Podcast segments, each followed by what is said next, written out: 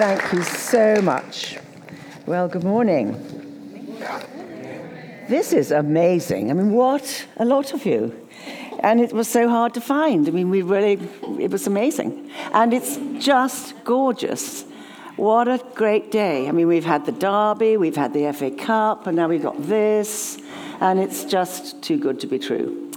Since we last met, because I have been to see you once or twice, and you've obviously been up to mischief, and you've grown exponentially, and this is marvellous. But um, since I last saw you, there has also been a sadness in our lives, my life, in that my little sister died oh, a little while ago now up in Scotland, which was a cause for great grief for all of us. It was a shock.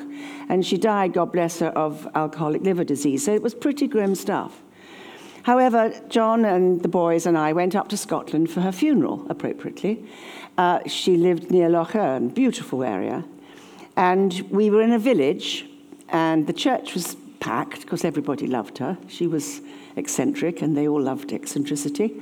And, um, however, there were two little hotels in the village. One was passable, and we put the boys in that one. And the other was basically Fawlty Towers with a Scottish accent. So John and I went and stayed in Fawlty Towers. And uh, there was a very garrulous landlady. I mean, she was very sweet, but very, very chatty. And I came down on the morning of the funeral wearing a coloured dress, because I don't do black. It doesn't favour me, frankly. So I wore a brightly coloured dress and a little jacket, and it was appropriate. And the woman looked at me and she said, "Oh," she said, "I thought it was a funeral." And I said, "It is a funeral. It's my sister's funeral, actually, but I feel that it's appropriate. She would appreciate a little colour." And the woman said, "Reminds me of my friend, my friend's mother." Now, my friend's mother died. And before she died, she said, "All I want at my funeral, colours, colours, colours, colours." And she said, "My friend came down looking like a harlot."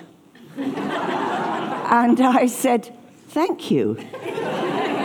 At which point she panicked. "Oh, no, no, no, no, no, no, no, no, no, no, no," she said. But it was one of the gifts of God from an otherwise miserable day, was to be called a harlot. And John, John has been signing his text to me ever since, M F H, my favourite harlot. So I, I stand before you brightly coloured and of questionable persuasion. However, all to say, these things happen. And God is very kind and imaginative and amusing. If you have a Bible within reach, I, would you like to re- reach for it in a sort of showy-off sort of way, because not everybody has? And um, if not digital, we're going to look at Acts chapter two. Without telling each other all about it. Right, Acts chapter two. We have just celebrated Pentecost last Sunday, if you hadn't noticed, that most celebratory of days. And here again, on this gorgeous summer Sunday, the church is here to play. And rightly so, enjoying the consequences, quite honestly, of the Holy Spirit having been poured out, the gospel having been preached, and the church having been born. Because that is the story of Acts chapter two. The Spirit of God was poured out in Jerusalem on that memorable day, and we have been living in the afterglow of it, in, if you like, ever since. Acts chapter two, we'll whistle through one or two of these verses. The first four verses. "When the day of Pentecost came, they were all together in one place, and suddenly a sound like the blowing of a violent wind came from heaven and filled the whole house where they were sitting. They saw what seemed to be tongues of fire that separated and came to rest on each of them. All of them were filled with the Holy Spirit and began to speak in other tongues as the Spirit enabled them." The effects of the Holy Spirit poured out. They were seen, flames of fire. They were heard, cacophony of languages. They were felt, wild winds. And the Spirit was experienced. The Holy Spirit, brothers and sisters, is to be experienced, as we will be doing through the course of the day. But experience needs always to go hand in hand with explanation, and never more so than here on the day of Pentecost. And so, the Spirit having been poured out, the good news was then preached. And Peter, no less, Peter, who only weeks before had denied point blank that he had ever clapped eyes on Jesus, he was the one, he was the one that stood up, bold as brass, and with a new level of energy and a new ability which he had never had before, so affected was he by the Holy Spirit, that he preached the most stonking sermon, probably the greatest sermon that has ever been preached. Let me explain, he said to it. Let me listen, listen carefully to what I say.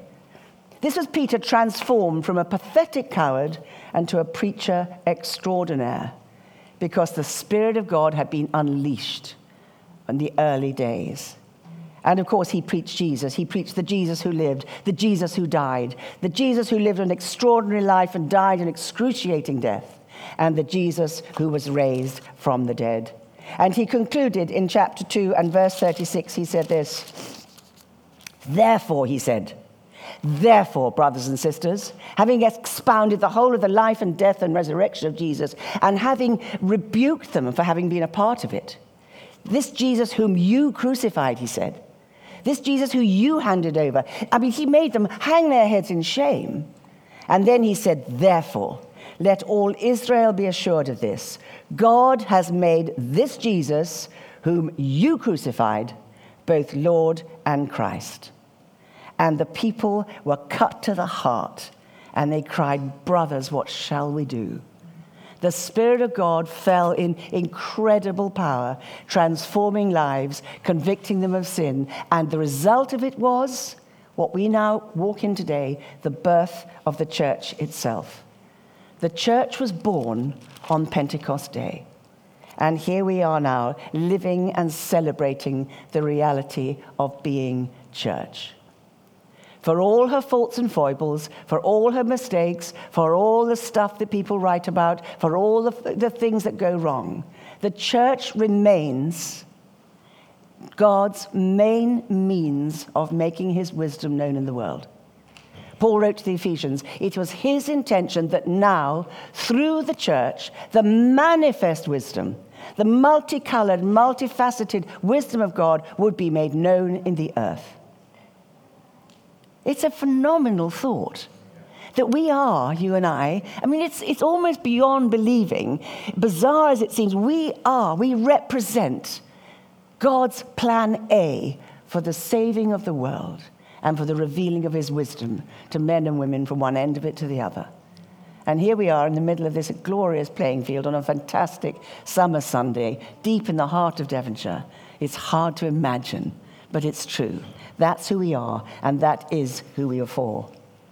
So the church was born, and the very last verses of the book of Acts, of the chapter two of Acts, say this. They devoted themselves. They come to Jesus, three thousand of them in a day. They couldn't cry out to Jesus fast enough. They couldn't get saved fast enough. three thousand were added to their number just there and then at the power of the preaching and the outpouring of the Spirit. And the church was born, and we read this, verse forty-two. They devoted themselves to the apostles' teaching, that's to the scriptures as they knew them, to fellowship, you're doing very well on that front, to the breaking of bread and to prayer. Everyone was filled in awe, and many wonders and miraculous signs were done among them. They had everything in common. Selling their possessions, they gave to everyone as he had need. Every day, verse forty-six, they continued to meet together in the temple courts. They broke bread in their homes. They ate together with glad and sincere hearts, praising God and enjoying the favor of all the people. And the Lord added to their number. And we are part of that number. Phenomenal. Wonderful. John and I, oh, over thirty-five years ago now, we started a small group in our home in Wimbledon, uh, and we rather grandly called it the Vineyard, and it was the Southwest London Vineyard in embryo. And we spent the first months of church planting, I suppose you would say, teaching, studying, trying to put into practice these five verses. That's what we built a church on. That's what you, John and Joe, have built this fellowship upon. The teaching of the, of the apostles, the expectation that God will do signs and wonders among us, the sharing of our lives, the sharing of our playtime like this. I mean, this is a gorgeous illustration, really, of this very thing. This is what we do. This is enjoying fellowship, enjoying being one another, and sharing together with glad and sincere hearts, and praising God from the heart. Like you did at the very beginning, he is good, he is good, he is so good, you cannot sing it often enough. shout it, sing it, dance it, jump it, whatever you were trying to do was very impressive. But it looked a little bit too much like a workout for me, so I upped it up at that point. A little bit physical, I thought. However, all of it to say, this is the sort of church I want to see multiplied across the face of the earth. This is what church is about, people. And these are the absolute distinctives that I think we are looking for in the churches that we're a part of and that we're adding to all the time. We're looking for a devoted people who choose to worship. I've got five little things. A devoted people who choose to worship. That's who you are. We walked in here this morning, sort of navigating our way through the almond croissants, and we found a people devoted to worshiping God. So all the fun and all the chaos and all the chat, chat, chat, and all the crumbs and all the coffee and everything, and then suddenly we were focused because we are a devoted people who seek to worship God before we do anything else. People that gather together week in and week out because that's what the church should be. Who gather together on the first day of the week, a highlight, a priority, a non-negotiable for the Christian believer. Because we do not want to neglect to meet together, to stir each other up to love and good works. And we've taken a terrific hit during COVID. Nobody's ever known anything like it. Well, certainly not since the war, which would count out most of us. We took a terrific hit, but we need to get back. We need to get back doing the stuff, being together, stirring each other up to love and good works. And remembering that it, it doesn't matter whether it's good or bad, it doesn't matter whether the band is in tune or not, it doesn't matter whether the preaching is high-powered or not, that's not the point.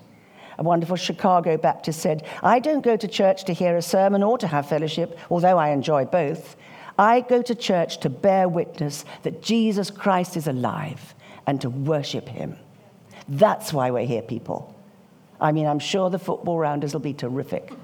And the fajitas I can hardly begin to imagine. But we are here to bear witness that Jesus is alive and to worship him together. I was brought up as a Presbyterian, a little Presbyterian girl, and we were brought up on the Westminster Confession of the seventeenth century, and when the Presbyterians came together for the first time. And the first point of the catechism as a child that we learnt, what is man's chief end? In other words, purpose. And we would chirrup back, man's chief end is to glorify God and to enjoy him forever.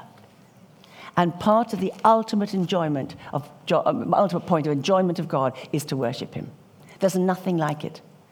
And I don't know if you notice, there are certain points in a worship set. I mean, I love all this worship stuff. There are certain points when the Spirit of God descends particularly. And have you ever noticed, and you worship leaders, I'm sure you know this, but when we talk about the Lamb, or when we call out worthy, worthy, or when we bow down before the holiness of God, the Spirit of God comes. That's pure worship. It's beautiful. So I love to worship those in those ways. A devoted people who love to worship. Ordinary people who follow an extraordinary God.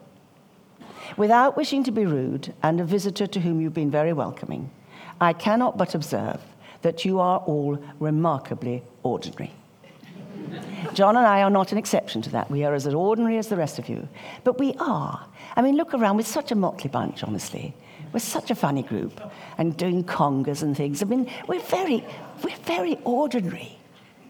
But in the hands of God, we become unbelievably extraordinary.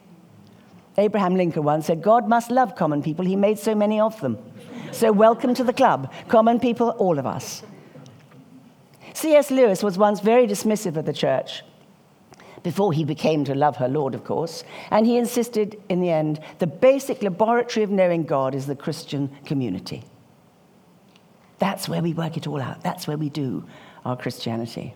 I don't know if you've ever come across a man called Matthew Parris. He's a columnist for the Times, or was. Wonderful writer, interesting man, tragic figure. Once probably knew the Lord, but has since come very vehemently against him. But he wrote this in the Times. If I believed, he said, what Christians say about the possibility of knowing God, or even a tenth of it, how could I care which version of the prayer book was being used? I noticed a dearth of prayer books this morning. This is fine. I would drop my job, sell my house, throw away my possessions, leave my acquaintances, and set out into the world, burning with desire to know more. And when I had found it out, to act upon it and tell others. This is an unbeliever. I am unable to understand, he said, how anyone who believes what is written in the Bible could choose to spend his waking hours in any other endeavor. Isn't that extraordinary? This is a man who doesn't believe, but longs to. Longs to. So I want ordinary people committed to Jesus who want to go out and do the things that Jesus did with a passion. And to have to be used by God in this beleaguered, tragic, needy nation. Because anybody who is beyond those doors without Christ is without hope in the world. And we've got the goods, people. We know the truth. And we don't have to be tiresome. We don't have to be tub-thumping. We don't have to be um, religious. We just have to show Jesus. I was at a tea party this week. It was very lovely in somebody's garden, and there was some then, someone there who'd been suffering from sunstroke. And so I said, may I pray for you? She, I mean, it could have knocked her over with a scone. She was very surprised. However, it was so sweet. And I prayed for her, and the Spirit of God came on, and she just teared up. You people, we've got this in our hands, at our disposal, any moment, day or night. You can simply turn to somebody in the bus stop or on the station or whatever. I used to, we used to live in London, not now, but we did, and I would get on the tube, and I would ask the Lord to show me things about some of the people that I was sitting around. It's quite fun, especially when it's, you know, tiresome on the tube. And I would get sometimes a little, we say, word of knowledge, or just a little sort of butterfly impression of somebody, and then I would tell them, excuse me, you'll think me a little bit strange. I'm a believer, a Christian. I know there's a God in heaven, and I think he, I know he loves you. I think this is what he would like to say to you. And then I'd say it, and then I'd get off at Gloucester Road, whether I wanted to get off or not. I just fled. And it was brilliant. It was brilliant because it was a contained experiment. It's like praying for somebody at the checkout in Tesco's. You've got to keep moving. You can't stay. And it's a good way to practice. I would encourage you, honestly. I mean, look at you all. Even listening to these stories, the Spirit of God comes on you and you think, yes, we could do that. I could pray for somebody in the garden, or I could pray for somebody on the bus stop. Lovely things happen. That's what we're supposed to do. That's what was happening in the streets of Jerusalem after the day of Pentecost. So I want ordinary people, I want devoted people, I want kind people. Our church is to be full of kind people who show mercy and compassion to other people. I recently invited, when we were still in London, I recently invited a neighbour, literally over the garden fence, to come to church. She was a wonderful friend. She came to know Jesus, and I loved her dearly, I do love her dearly. But she had a very, very difficult home situation with four small children, the last of them severely, severely, almost vegetative, so dis- disabled was he, and has been ever since. And she was not happy. She was struggling with her marriage. She was struggling with her life. And she said to me this, I had just been thinking I might try and find your church. I need somewhere I can just sit where people will be kind to me. Oh my goodness, there are so many people out there, and all they need is someone to be kind. It's so underrated. We don't talk about it much, but kindness is so precious, and it should be the hallmark of us as believers. It's very important. People are out there struggling. People are sick. People are bereaved. People are anxious. People are struggling with their finances in ways they've never had done before. They've grieved the loss of, loss of a relationship, the loss of romance, the loss of a job, the loss of friendships, the loss of people. People are in terrible situations with awful problems. Everywhere we hear about them. They're sick, they're oppressed. Where else can they go? When we were first married and worked in an Anglican parish, I'd been teaching in a girls' school, which was actually quite sheltered, to tell you the truth. So I got to the parish, and it was quite shocking, because it was so strange. There were so many different sorts of people. And it was a culture shock for me. And honestly, it, it was we were doing the youth, and it was great fun, but it was quite different to anything I'd ever been in. And our vicar's wife said to me, my dear Ellie, if they cannot come to us, where can they go? That's the truth. The doctor's surgery can't do it all. The police can't do it all. The local gym, the yoga club, the book club, none of them can do it all. Citizens Advice Bureau doesn't know everything. Where can people go if they can't find kindness among us and in the church? And then I look for an obedient people like you, obedient people who follow what the scriptures say.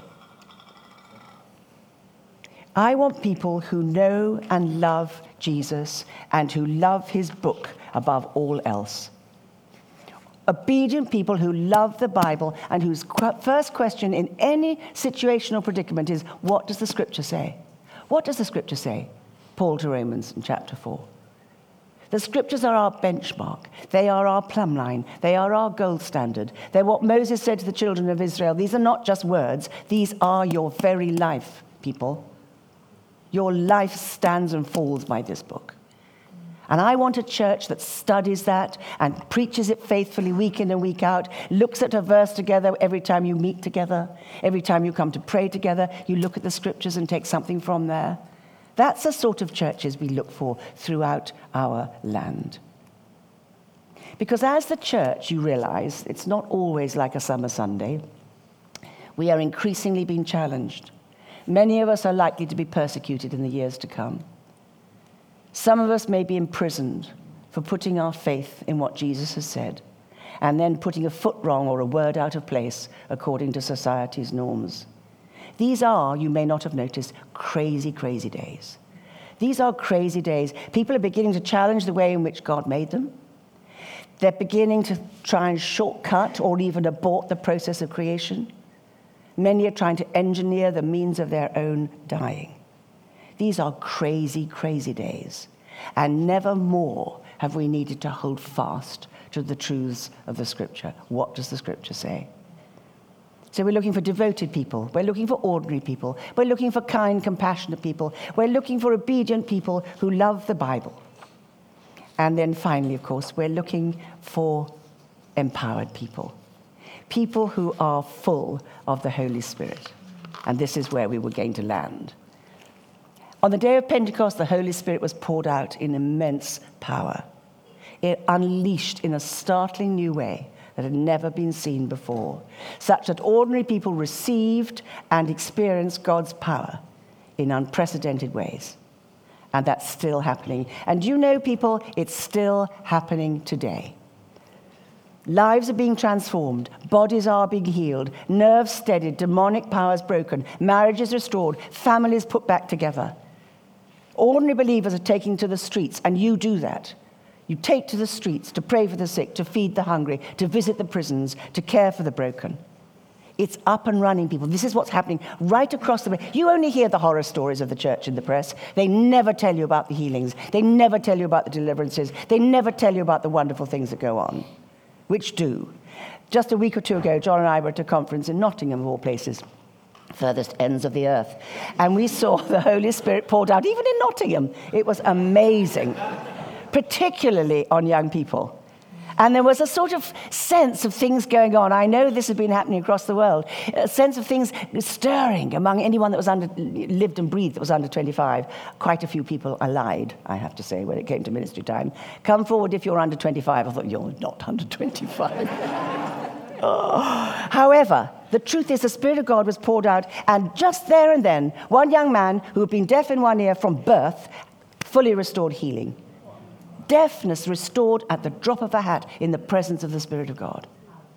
Recently we had a conference for our young, um, and there was a girl that came, a teenager. Uh, parents were pastors. They insisted on bringing her poor love because she was in such deep trouble and so sad and broken. And during the worship, she turned from the Lord, and during the worship, she came to this thing, and she worshipped, she was caught up, as the Spirit does. She was caught up in the worship. And she felt something happening in her flesh. Now, she had carved into her thighs, great cuts. And after the worship, she went off outside to the ladies' room, checked herself out, and her flesh was like the flesh of a little child. Nothing left, no scarring. Just being in the presence of the Spirit of God. just being among his people. Nobody touched her, nobody prayed for her.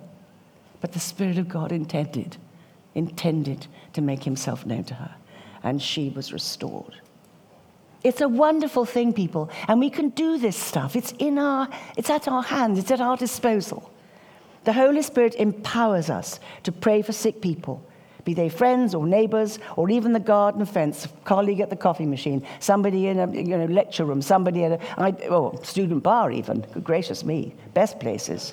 That's the place to go. I was a barmaid, I do know, in other days.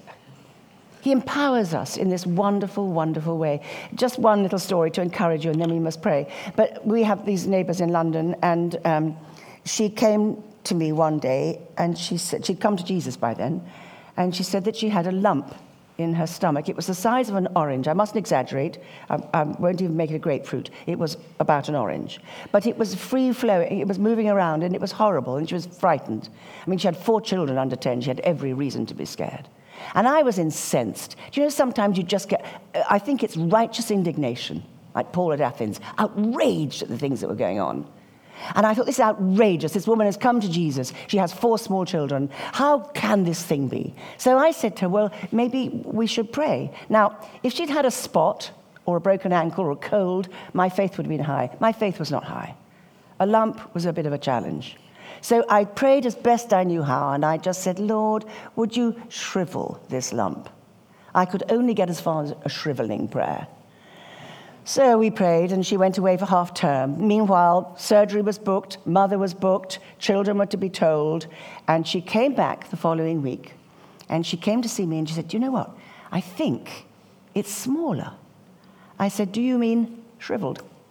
And she said, I think it has shriveled. Now, this does a lot for one's faith. Suddenly my faith was rising. I thought, the Lord is here. This is amazing. So let's carry on. So I said, well, why don't we pray again? So I prayed again. Much more faith, much more excitement this time.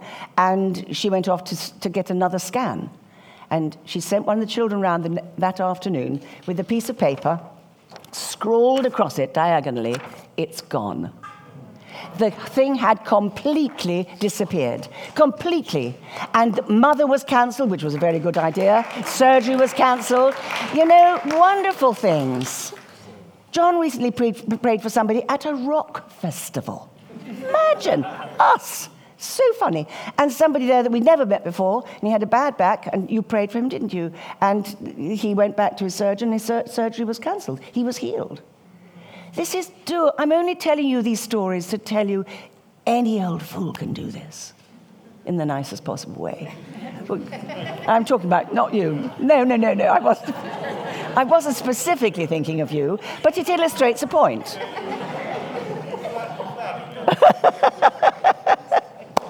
So do you see what I'm saying? Do you see what I'm saying? Do you understand why this is so exciting, important? This, people, is the church on the move. This is the sort of church that will impact this land. Jesus said, you will receive power when the Holy Spirit comes upon you, and you will be my witnesses in Jerusalem, Judea, Samaria, to the very ends of the earth, including Upper and Lower Ashton, or do they call Higher Ashton, including Christo, Dunsford, Exeter, wherever you like to name.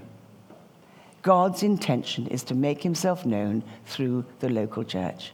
And my intention this morning was to build you up in your most holy faith and to tell you how wonderful you are and how well you are doing and how much more there lies ahead.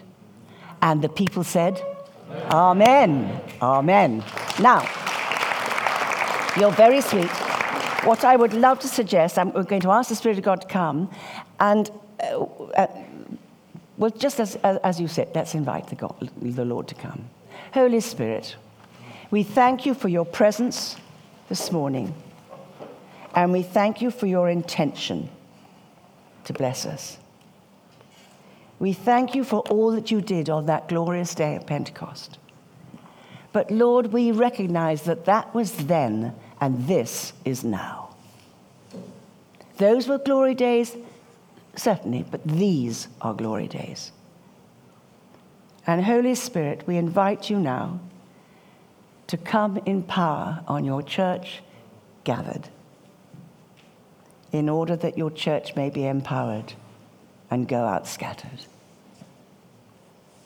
to affect this city, this part of our land, anywhere you go. Come, Holy Spirit.